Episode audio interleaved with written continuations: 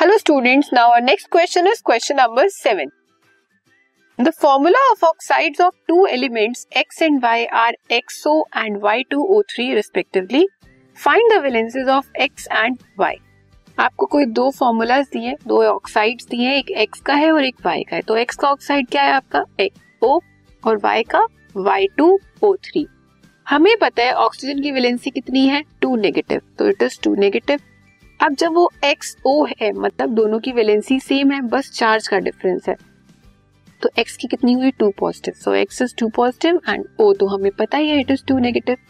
अब अगर हम y2o3 की बात करें, जब भी हम फॉर्मूला बनाते हैं तो हम वैलेंसीज को क्रॉस मल्टीप्लाई करते हैं.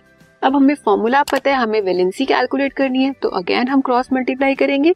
ये हमने यहाँ किया और ये यहाँ.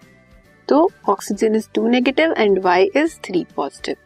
y is 3 positive, oxygen is 2 negative. तो वैलेंसी क्या आ गई हमारी x की वैलेंसी +2 और y की valency +3. Now identify the group in which they would be placed in modern periodic table. आपको ये बताना है कि ये जो हमारा x और y एलिमेंट है, ये कौन से ग्रुप के एलिमेंट है. वैलेंसी से हम पता करते हैं कि कौन से ग्रुप के एलिमेंट है.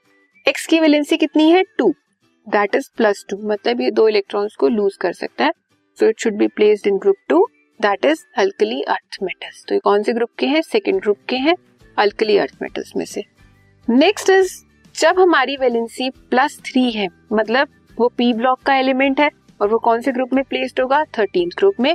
So it belongs to boron family. Y is 3, Y is losing 3 electrons, वो ग्रुप 13 से बिलोंग करता है और कौन सी फैमिली से है वो, बोरोन फैमिली. ठीक है. This podcast is brought to you by Hubhopper and Shiksha Abhiyan. अगर आपको ये पॉडकास्ट पसंद आया तो प्लीज़ लाइक, शेयर और सब्सक्राइब करें और वीडियो क्लासेस के लिए शिक्षा अभियान के यूट्यूब चैनल पर जाएं.